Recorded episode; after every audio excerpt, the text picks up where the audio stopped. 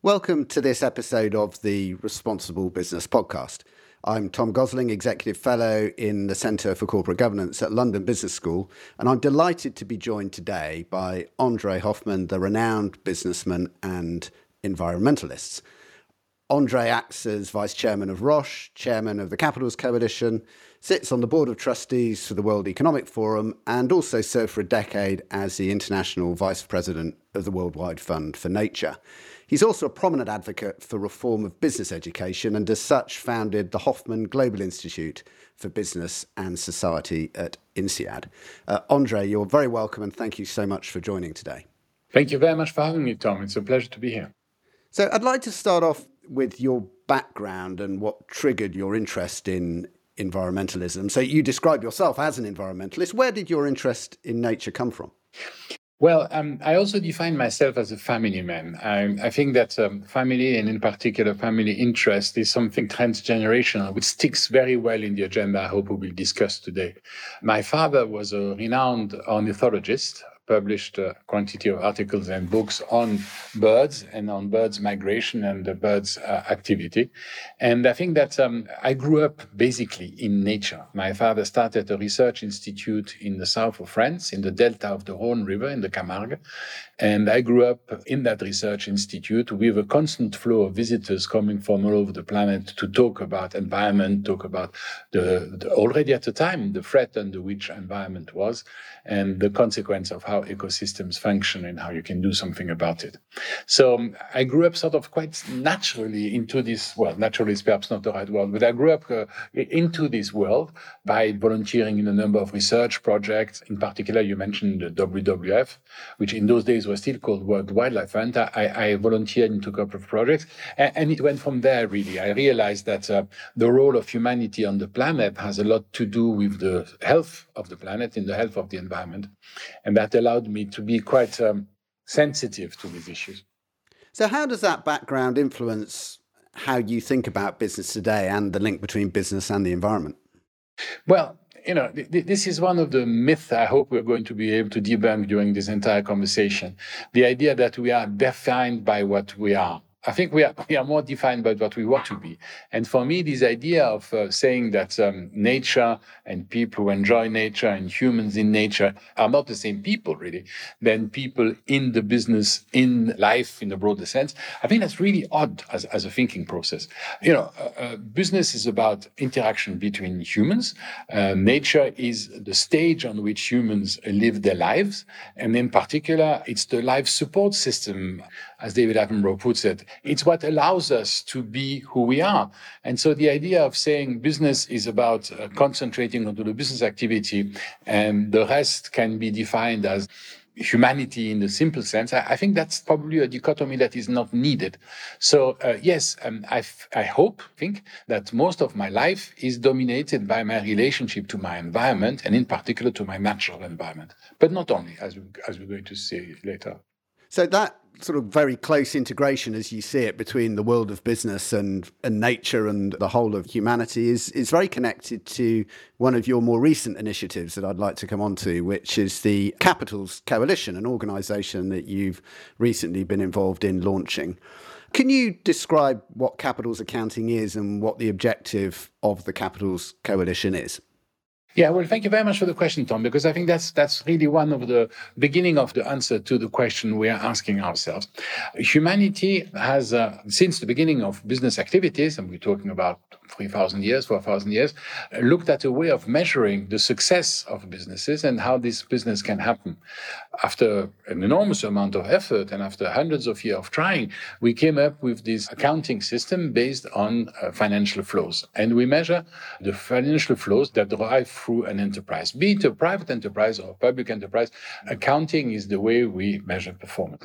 Now, I would like to look at uh, impact and not just at performance. And if I want to look at impact, I need to make sure that I find a metric which allows me to measure the impact one has on not only the capital of the company, but the capital that are in front of us. And I define this capital as free, The human capitals, in other words, our individual talent, the social capital, which is the way we work together, the way we interact, and the natural capital, the natural environment.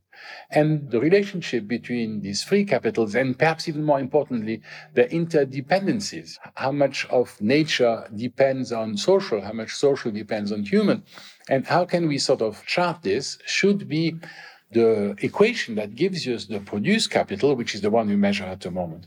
And um, I think it is important for companies in particular, because we have to start somewhere, but I think it's important for companies in particular to come and publish an impact assessment. So not just uh, profit and loss, but an impact account. And um, that's one of the aim that the Capitals Coalition is trying to bring forward. If I can give you a little bit of a history, the Capitals Coalition was born uh, 18 months ago from the merger of two other initiatives, one being the Natural Capital Coalition, which was the end result of an initiative launched by UNEP. UNEP, I don't know if you remember uh, the TEEB uh, initiative, the Economies of the Environment and Biodiversity which eventually led to the Natural Capital Protocol, which was a, a protocol which could be used by uh, companies to measure their impact on nature. In parallel with this, the WBCSD, the World Business Council on Sustainable Development, developed another initiative called the Social and Human Capitals. And these two capitals together also produced a protocol which could be used by a company. So 18 months ago, when I was approached by the directors of the two institutions, we decided it would be a good idea to bring them together. And we now have created this capitals coalition. So, I, what you're doing here then is really just trying to provide a framework, as I understand it, to make sure that these kind of costs that are imposed on society through business activity are appropriately recognised, transparently reported, and, and managed. Is, is that broadly right? Absolutely. The idea is that we have sufficient data to take the right decisions. And if we only look at the end of the value creation chain, we're probably missing some of the intermediary data points, which might be better to look at. I mean, if I make a parallel with financial accounts, this is what I would call management accounts. When can I make a decision and how can I make a decision based on this information rather than the produced account, which are right at the end of the chain and I use for reporting, I use for control, I use use for audit, I use for communicating to shareholders what happened during the year and the review. What we are trying to sort of bring here is a decision tool which will allow you at the time of the decision to look at other factors than just financial before deciding to enter into either a capital allocation decision or perhaps a, a risk management decision. I mean, the sort of uh, steering uh, company's big issue that we should all be looking at. And you seem to be operating a very collaborative and open source approach in the Capitals Coalition. So, you know, for people who have a stake in this and want to get involved, how do they do that? Well, the easiest thing, of course, is to join our movement on the website of the organization, Capitals Coalition. And that website will allow you to join either as an institution, a, a company, or any other uh, structure, or as an individual. And as an individual, uh, we, we, now have well in excess of 20,000 members, and we hope to be able to grow that rather quickly. I must say that the interest in this sort of approach has increased dramatically because it is quite clear that the current system of measuring performance is not really fit for purpose. I mean, I don't want to, to ramp uh, uh, the, the, old stories of the pandemic, but there clearly is an indication there that our system, as was, because uh, it has changed, uh, was not really ready to look at exogenous type of shocks of that nature. We did not really have sufficient data to be able to react actively and quickly to the, the pandemic. And the fact that the pandemic was coming was something that was quite well known. You know, we had a five or six different attempts in the past: um, chikungunya, dengue, uh, malaria, even even uh, AIDS, uh, HIV, and we were not ready. So, when the coronavirus came, the most companies were just not prepared for this, and that is, I think, because we were not concentrating onto the right place. We were not giving the right issue. So today, it's more important than ever to have a, a bit more flexibility and agility, and that is certainly provided by a system which gives you more information about what you're doing. So we've had over a century to sort of evolve to where we are in terms of financial accounting, but we're still kind of quite in the infancy of, of capitals accounting. How would you describe the current state of play on capitals accounting and where are the biggest challenges? Well, as coming from the accounting profession, you probably will agree with me that the way of measuring the produce capital are getting better every day. The financial system, the international accounting standards or the IFRS, whichever one you want to, to look at, are improved every year. Every year we have something that changes, but it's getting better. It's getting in the right direction. We need to have the same amount of energy and, and activity described in the other two uh, capitals, so the social, the human, and the natural. And, and in order to be able to do that properly, we will need some time sadly, the time seems to be missing because we are running uh, ahead with development and we are running ahead with uh, management of the one planet economy, the economy in which we have to sort of make sure that we use resources in the best possible way. And um, we just don't have the luxury to wait the 350 years it took us to create uh, industrial accounts that are reliable. So I think that, um, uh, as I was trying to say earlier on, there is a quick increase in interest in this because um, there's a realization that these different factors are probably probably not sufficiently well understood to be able to do something properly. In the current environment, we need to do more with less. And in order to do more with less, we need to look at the best possible use of all the capitals we have in front of us. So this, you know, an example of this whole sort of idea of broadening the the frame of accounting, the evidence that it's becoming more mainstream is, you know, provided by the formation of the International Sustainability Standards Board, which my colleague at London Business School, um, Professor Lucrezia Reichlin, is is involved in. What, what's your view of of this development? Well, I'm very excited about it. I was in Glasgow when we launched the ISSB. Um, I, am part of it on two fronts. I mean, the World Economic Forum contributed to the pool of information that has been made available. Clare Barbie, who is a board member of the Capitals Coalition, has uh, actively worked with IFRS as well. And so this is exactly the sort of thing we're talking about. It's still reporting. It's still reporting and it still uh, has given as, uh, itself as a first task to talk about CO2 emission, which is too small, too little, but it is a very, very useful step forward because that particular field of reporting in terms of impact has until now been an absolute jungle. I mean, I think the usual expression is the alphabet soup. There are so many different acronyms, so many different places where you can see these things. And most of these tools have been created for the financial industry. You know, are, we going to invest into a company if we don't really understand how it works? So that's why we need transparency. That's why we need the reporting. Are we going to be able to follow the development of our different endeavors if we don't have the appropriate way of dealing with it. And all this is, is good, and I'm glad it's happening because it gives transparency, and transparency is an important tool forward. But uh, to come back to what we were saying before, it strikes me that the management tool side is where we need to go eventually. But that's a first step, and the ISSB is a one. I mean, I, am very excited about it, especially now that the, the new chair has been recruited, uh, Emmanuel Faber, the previous CEO of Danone, who really understands the need of um, accounting for impact. I mean, coming from a fast mover consumer good industry, in particular in the, in the food sector, uh, this is a sort of thing that's everyday bread and butter for him. So I think it, it's going to make a real difference. You mentioned that the ISSB is initially focusing on climate change reporting, and, and this brings me on to something I wanted to ask you. Um, maybe not just in relation to ISSB, but but more generally. Do you think it's right that so much of our attention is focused on the climate issue at the moment? Or, or do you fear that this is crowding out attention on issues such as biodiversity, which is obviously very linked to climate change, or, or other capitals such as human or social? Yeah, very good question. Let me take a step backwards. You know, one of the reasons why we are in such a problem, and we were talking about the pandemic before, is because we have been uh, drilled over the years to specialize more and more. You know, when I went to business school 30 years ago or 35 years ago, I was told, you know, go for the low hanging fruit, go to the things which are easy to be done, specialize into something that will yield the maximum effect. The reality of the world is much more complex than this. You know, oversimplification, over, over specialization is not helping us in this sort of surrounding. So in the same way as the short-term profit maximization, which is the way we've been taught at business school to run our businesses, has had a very negative impact on the planet. In the same way, the idea of focusing just on CO2 emissions, because that's the main cause of global warming, is dangerous because you are, you are trying to take a complex undertaking, you try to take a complex system and simplifying it in order to be able to act on it. Now, I understand that it's easier to act when you have something simple But we know from past experience that concentrating on just one metric is not going to make it. So to come back to the CO2 uh, example, you know, if you want to take CO2 out of the atmosphere, you can plant a tree. Good. So what's the solution? plant lots of trees in places where there's nothing, or cut the forest, sell the forest, and then replant.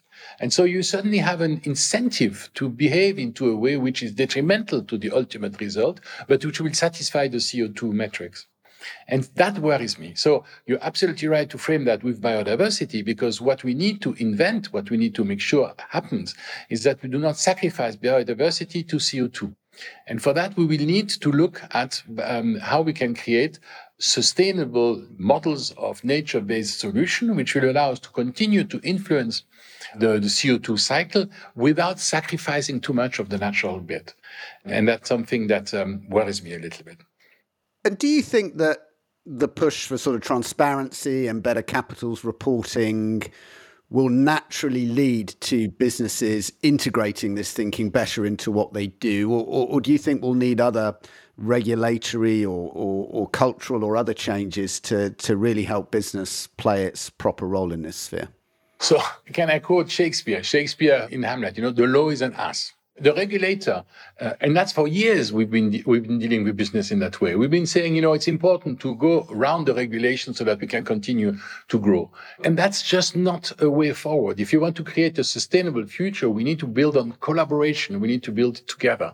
Now, entrepreneurial creativity of business is an incredibly important component of regulation. You will not be able to regulate properly if you don't really understand what's happening at the coalface. Maybe the coalface is not a good example for climate warming. But you know, uh, you, you need to be very specific in that context, and for that you need to have practical experience. So I believe that um, uh, we are entering into a golden age of public-private partnership because we needed frameworks, and we need to be able to nourish that framework in a way which corresponds to what the real need of the business are. And as long as we take away these lenses which force us to see every business opportunity as just short-term profit maximization, then suddenly there is a chance of being able to do something together. If you look at the pandemic, for instance, we are now talking about uh, $20 trillion which have been promised across the planet to restart the economy after the pandemic. I mean, already now it's impossible to do business without uh, talking to the regulator because they have refinanced the whole economic system. So the idea of saying, uh, let all the shackles fall, let us run around with, with our entrepreneurial drive and we are going to construct a new future based only on market forces, I'm afraid that hasn't worked. And, you know, we need to be humble about this. There is a future where everybody can work together, and that implies uh, working in synchronicity with regulation, not against it. So that's going to require a a sort of a mindset shift amongst leaders around the interdependence between business and nature. And um, you've been talking to many CEOs and business leaders and investors about these issues for a number of years. Do you think the message is getting through? Do you think we're starting to see this cultural change? Uh, and what's the biggest barrier to action in your view? So I would divide that into two blocks. The first one, if you are running a big corporation today, or if you're active in business in a broader sense, it doesn't have to be a big corporation, uh, you realize that there is a change of mood. You know, the, the your employees are asking you about the purpose of your company. What are we doing? Who are we doing it for? And, and what do you expect from us? So if you want to recruit talent, you, you need to be able to articulate this in a clear way. You know, we are here for something and that something matters. If you ask the, the, the, banks or the regulators, if you are involved into a fossil fuel type of activities, you will be told, we don't really want to uh, fund you at the normal rate. We will need a premium. So your cost of capital increases. Uh, you talk to your customers. Your customers want more transparency. They want to be able to see what it is you are doing. And this is not sort of wishful thinking. This is reality. People fed sense it every day.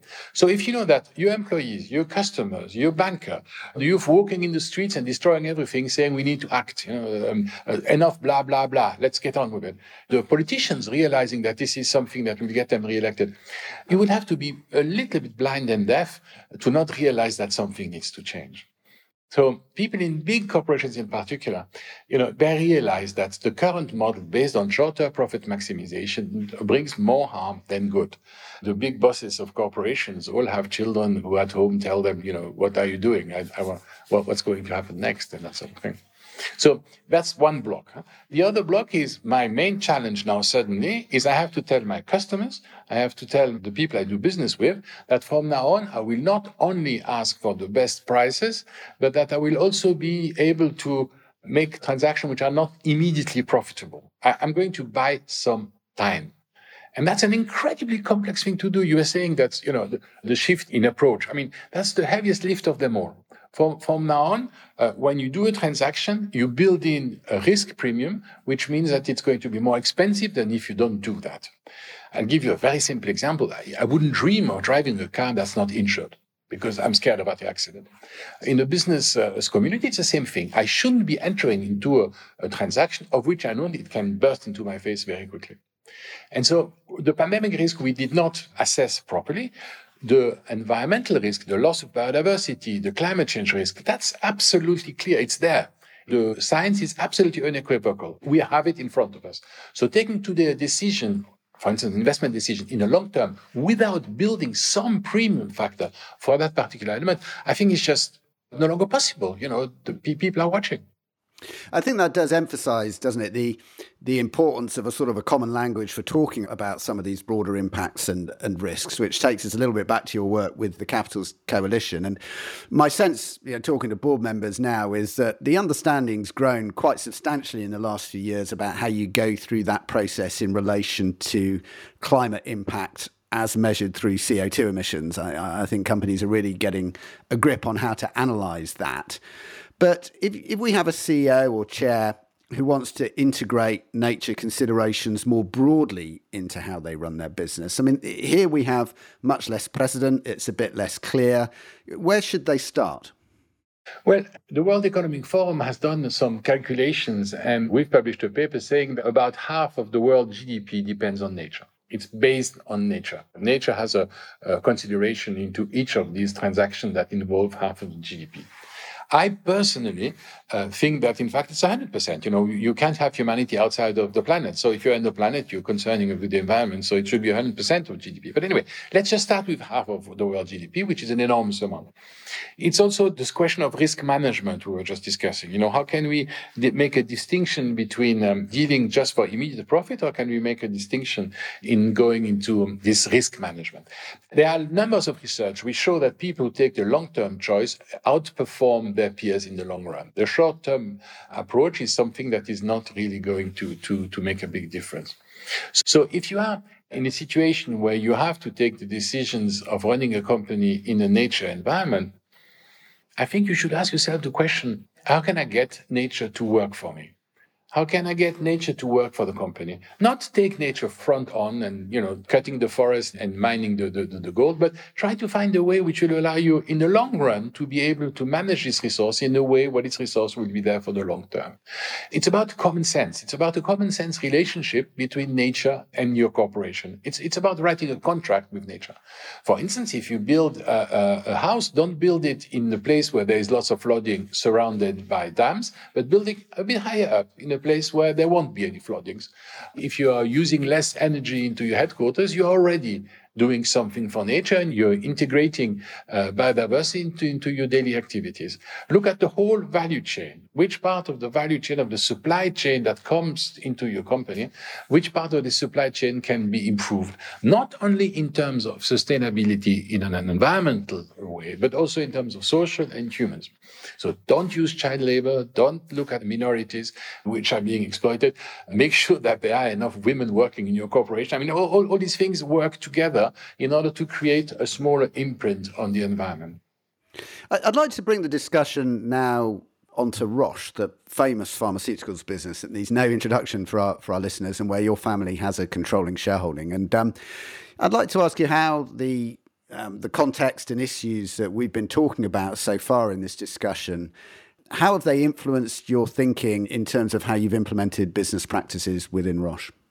So Roche is a family business. Roche is uh, um, in the fourth generation ownership, and that I think does play a role. We have, uh, from the beginning onwards, said that I would like to have my fifth generation and the fifth generation of my cousins to have the same influence on the company than we have at the moment. In order to do that, you need two things. I mean, you need to have a company, yeah, and, and of course, an unsustainable company would no longer be there. But you also have to make sure that you create value that can be shared by all stakeholders and not just by owners. So the idea of saying the shareholder own the business is something that we don't really defend very much in our company. We are seven shareholders. We have 100,000 employees. Obviously, the interest of these 100,000 employees is more important than our own uh, interest. We always say what is good for the company is good for the family, not the opposite necessarily. And I think it's important to, to, to, to keep that in mind. Now, if you talk to me about the mechanics, how do you do it? When I was elected to the board of the company 25 years ago, I uh, created, with the help of my cousin, a sustainability committee. It was the first sustainability committee into any quoted company in Switzerland. And with the sustainability committee, we sent a signal to the organization. We said, you know, this is not just about the family likes nature and wants to preserve the forest and the panda and the tiger. This is about the way we live with society. This is about the way we live with the planet. And how can we make sure that um, we do not take more than we should? And how can we sort of create a sustainable future, create a sustainable prosperity for all of us? And at the beginning, people thought it was, you know, some, some sort of um, idle, uh, rich individual, lack of reality, sense. I mean, all this sort of thing. Of course, business is business. We need to make sure that we make the margin and all the rest does not matter as much. So the first sort of reaction I got was, uh, let us make money. When we have the money, we will give you some so that you can distribute it to your birds in the Camargue, you know, as a charity. And, and, you know, I understand that. That's as I said, I went to business school, and at business school, I was taught this. The only way to measure success, the only way to measure the future, is to make sure that you make sufficient money. You, you make the money first, and then you think about the consequences. So these are not bad people. These are all people who are really sort of uh, uh, driven by the intention of doing as much as possible for the corporation. But you know, if you ask the wrong question, you get the wrong answers. I think. But you can perhaps come back to that later. So by sending this message, we decided we needed also a way of measuring the materiality of this for our business. And this is, I think, when we met each other, we, we started subscribing to the Dow Jones Sustainability Index. And that Dow Jones Sustainability Index asked the question, how is the business run and how can you impact certain things? Not a perfect system at all, but at least it gave us the opportunity to look and to compare and to measure against something. And after five years participating to this, this, um, this particular index, uh, we were classified as number one, the sustainability champion in the pharmaceutical industry and we won it 12 consecutive years. Last year we were number two. I'm sorry, but um, you know, you win it one year, it's great. You win it two years, it's ecstatic. Three years, it's I don't know, even better. But after a while, it becomes part of the DNA of the company. When you take a decision, you don't do it for the index, but you do it because you believe that it is something that makes a difference. And if you look at our numbers, we were talking about CO2 before. If you look at our numbers of CO2 abatement, it's spectacular. You know, this, this is not just a question of more technology. It's a question of, you know, just ask the right question. How can I reduce CO2 emission? And we now have a well documented itinerary until 2045, we will be carbon zero, not carbon neutral, carbon zero. And I think that's a big difference. Yeah, yeah. So not relying on offsets, actually just primary no, I mean, offsets, we, we can speak some time talking about offsets. Offset for me is a license to kill. You buy yourself a virginity after having uh, destroyed something. It's like 007 James Bond. He kills for the queen, but he still kills. And, and, and I think that's something we shouldn't tolerate. If you really want to reduce CO2 emission, we're going to have to stop emitting CO2, which is not possible for every industry, of course. I'm well aware of that. I mean, it sounds like part of what you've done at Roche you know, starting off with this participation in Dow Jones is actually to sort of integrate into management decision making, you know, some different frameworks for looking at these kind of different aspects of sustainability, which I guess links to what you are doing at the Capitals Coalition um, again. I mean, is is it really as you know as simple as that? Rather than a single initiative, it's more about integrating this into the core of how the business is managed on an ongoing basis. Yeah, well, you also have to look at your business model and not just at the impact you are having. The impact is important because if you manage for impact, you probably have a better result than if you only manage for financial return. But what, what allowed us uh, in our uh, industry, in the pharmaceutical industry, to have an impact is that we need to make sure that we innovate, bring new technology to medical cases which are not yet resolved. So finding new therapeutic solutions.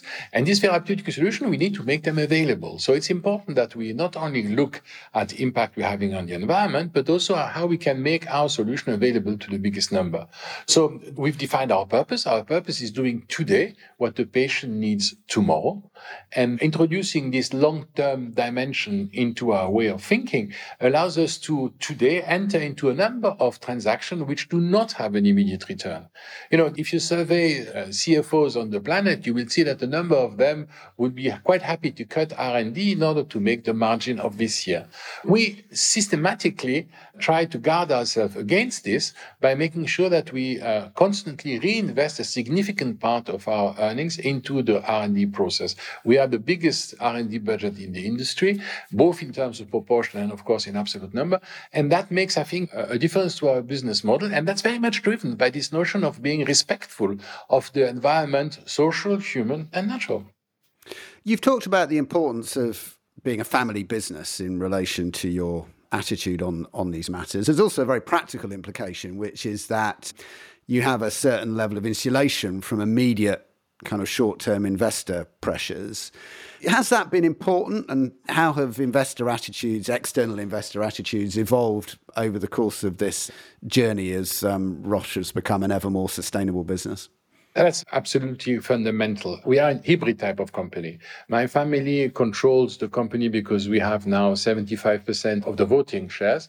But we are quoted on the stock exchange. We are the largest uh, pure pharmaceutical business on the planet, and we are number two market cap in, in Switzerland.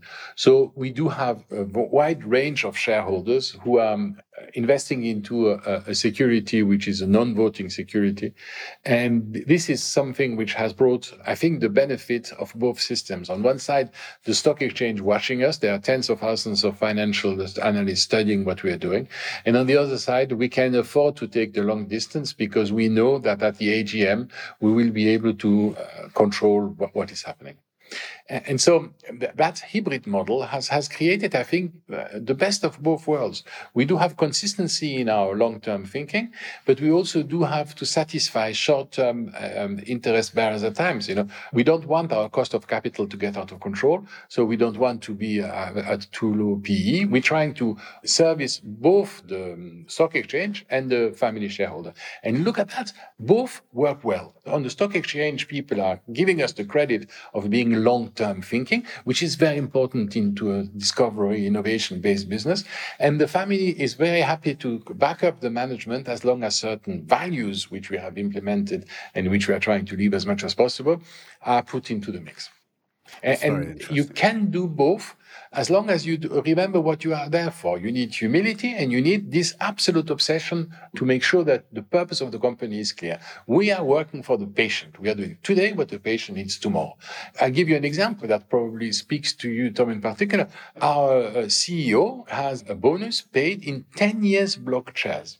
We do not pay cash as a bonus. We're making shares available that he will only be able to exercise 10 years later. Now, if you believe in the philosophy of doing today what the patient needs tomorrow, then you can, you know, sit back and relax and, and take that on. But if you only are looking at the next transaction, uh, then you're taking a significant risk by blocking yourself for 10 years. You've mentioned leadership a couple of times now. And I mean, based on your experience at Roche, what are the key attributes required of leaders in order to be able to think about business from the starting point of purpose and with a perspective of integrating sustainability for the long term, as you've described? Well, the two absolutely obvious qualities are courage and boldness. You need, you need to be not afraid to actually take a big decision. And um, if you're only satisfying the model, again, I took an MBA. I, have been involved in uh, a number of corporations. As long as you take a simple metrics, which is, you know, we need to boost the earnings per share every quarter, you get into a situation where it's easy to measure your performance. But if you really want to be seen as the person who is going to make an impact onto the company in which you are active, you need to be looking at other things. And so for me, the biggest leadership quality required is humility, courage, and ambition, but ambition not on the financial side, ambition which are linked to the, the impact you are having across the, the environment in which you are. So you've you've mentioned doing an MBA on a couple of occasions, and I'm also at an institution here at London Business School that, that, that obviously does a lot of business and executive education. And I'd, so I'd like to just come on to this question of, of leadership development through through the education system. Uh, and you've um, recently endowed the Hoffmann Global Institute for Business and Society at INSEAD. Uh, could you just tell us a bit about that and your motivation for establishing that? Yes, of course. Thank you. INSEAD is where I did my MBA, and it's a business school which is characterized by the fact that it's a very international group. We have more than 100 uh, nationalities per promotion. And, and, so it's, it's really a quite a good uh, representation of what's happening uh, on the planet, in particular in terms of management. I think that the important bit, if you want to manage long term, is to be able to constantly come back to this notion of the impact you are having as a, as a manager. Maybe I, I'll open just a parenthesis. For me, uh, the future of business management is not short-term profit maximization, but the future of business management is managing for impact. And we come back to this idea of the, the capitals coalition. I need to understand what impact I'm having on the social system, what impact I'm having on the human system, and what impact I'm having on the natural capital. Bringing these three together in order to construct uh, produce capital which will be stable. So not managing for financial return, but managing for impact. I know that Ronnie Cohen has written a lot about impact management, and uh, there is a good example of a financial investor who has uh, slightly moved his uh, approach, not concentrating himself just on the profit and loss future and coming, but also looking at the impact that corporations are having. And I think that today, business schools cannot release in the business world people who just are concentrating onto one metric when we have at least five that are worth uh, measuring. And so I thought, um, you know, how do we do something like this into a leading business school? So I went to see a couple of business schools. I shall not mention them here, but before uh, getting to the conclusion that um, the best way of influencing the curriculum of the MBA was not just to create a new chair uh, studying sustainability as a standalone science, but it's very much an overarching concern. You know, sustainability is a state of mind. As we were saying about Roche before, if not everybody thinks sustainably, then you are not going to be sustainable. Bearing into, into mind, of course, that a true sustainability includes a commercial sustainability, includes a financial sustainability. There's no such thing as an NGO that is quoted on a stock exchange. I mean, you, you need to have an element of sustainability, uh, of financial sustainability, sorry. And so, uh, how do we make sure that people who come out of business school are not just in the mold of Milton Friedman, 1978 Nobel Prize winner in economics, the business of business business is business, but they get into this notion of business as a force for good. We can right the wrongs on the planet by introducing a notion of durability in what we are doing. And the graduates of INSEAD in the forthcoming future, not yet because it's a long and complicated process, but the graduates of INSEAD will eventually, I hope, be able to talk to others about the good they are doing by managing for impact. In other words, taking into account the consequence of the, of the profit maximizing approach so that they can construct a stable, sustainable future. Because I was born in 58. Uh, when I was born, there were about 3 billion people on the planet. Today, we're eight and a half. Before I die, we will be 10 how can we have a chance of keeping 10 billion alive and thriving on the planet if we just concentrate onto the, the destruction mechanism we have put in place for the past uh, 150 years? It's just not going to happen. So we need a different approach. We need to adapt, and that's one way of doing it. I mean, certainly we see uh, here at LBS that any courses that, that, that, have an ESG or sustainability element are, are very popular. And I, I've certainly observed a bit of a shift uh, quite recently from sustainability almost being a separate elective to starting to think about how it can be integrated throughout curricula. And indeed, one of my colleagues, Alex Edmans, is currently finishing rewriting the famous Brealey Myers corporate finance textbook that you, uh, I'm sure, are familiar with to integrate sort of responsible business considerations. But um, it, it, feels to me that we maybe still have, have, have some way to go. I mean, how far off do you think we are from turning out the leaders that we need to be turning out to deal with the challenges of the next two or three decades? Well, um, the cynical part of me would be to say we have to wait for a change of generation. But I think that's, you know, that's not ambitious enough. if I take my experience of uh, having spoken about these issues with a number of business schools, not only LBS, but a number of other uh, schools who are patient enough to listen to me, we do have a non-ally, if that's the right word, because it's not an enemy, a non-ally in the financial department. You know, the, the theory of the firm is still very much based on this short-term profit maximization. And uh, as long as we cannot demonstrate in, in a transparent way that this is not the right way to do it, we're going to struggle to convince people. And, you know, I, I'm saying it again, these are not bad people. These are just people who are, I think, slightly misguided. Of course, I'm well aware of the arrogance of that statement because if I say they're misguided, it means I'm right and they're wrong. And that's not the way of building a debate. You know, we, we need to be able to demonstrate some strong arguments. And I think that uh, the evidence is, is mounting. There's more and more evidence that long-term thinking businesses are better at playing that game than people who are just concentrating on the short term. So, um, j- just to sort of wrap up with a with a final couple of questions. So, if we, if we were to run this podcast again in, in 2030, what are you pretty confident will be different at that point in this whole area of the relationship between business and nature? Well, that links to the previous question. In 2030, I hope we will have a better understanding of the consequences of what we are doing in terms of management. I mean, there is a, school of thought saying that um, investing into companies which have strong performance in ESG, and in environmental, social, and governance, are going to be more successful than in companies who are less efficient at managing ESG. And um, I see that happening already. I mean, the amount of money invested in ESG uh, labeled uh, type of fund is, is spectacular. So I suspect that will continue. I suspect it will not continue this year, or perhaps not even next year, because uh, a lot of these um, inefficiency in the system, in particular in terms of energy, are going to come and bite us again. I mean, you know, you, do, you don't change a system from zero to infinity in, in seconds. It's going to be a stochastic move. And if the economy restarts after the pandemic has expect some sort of boom, we can debate that.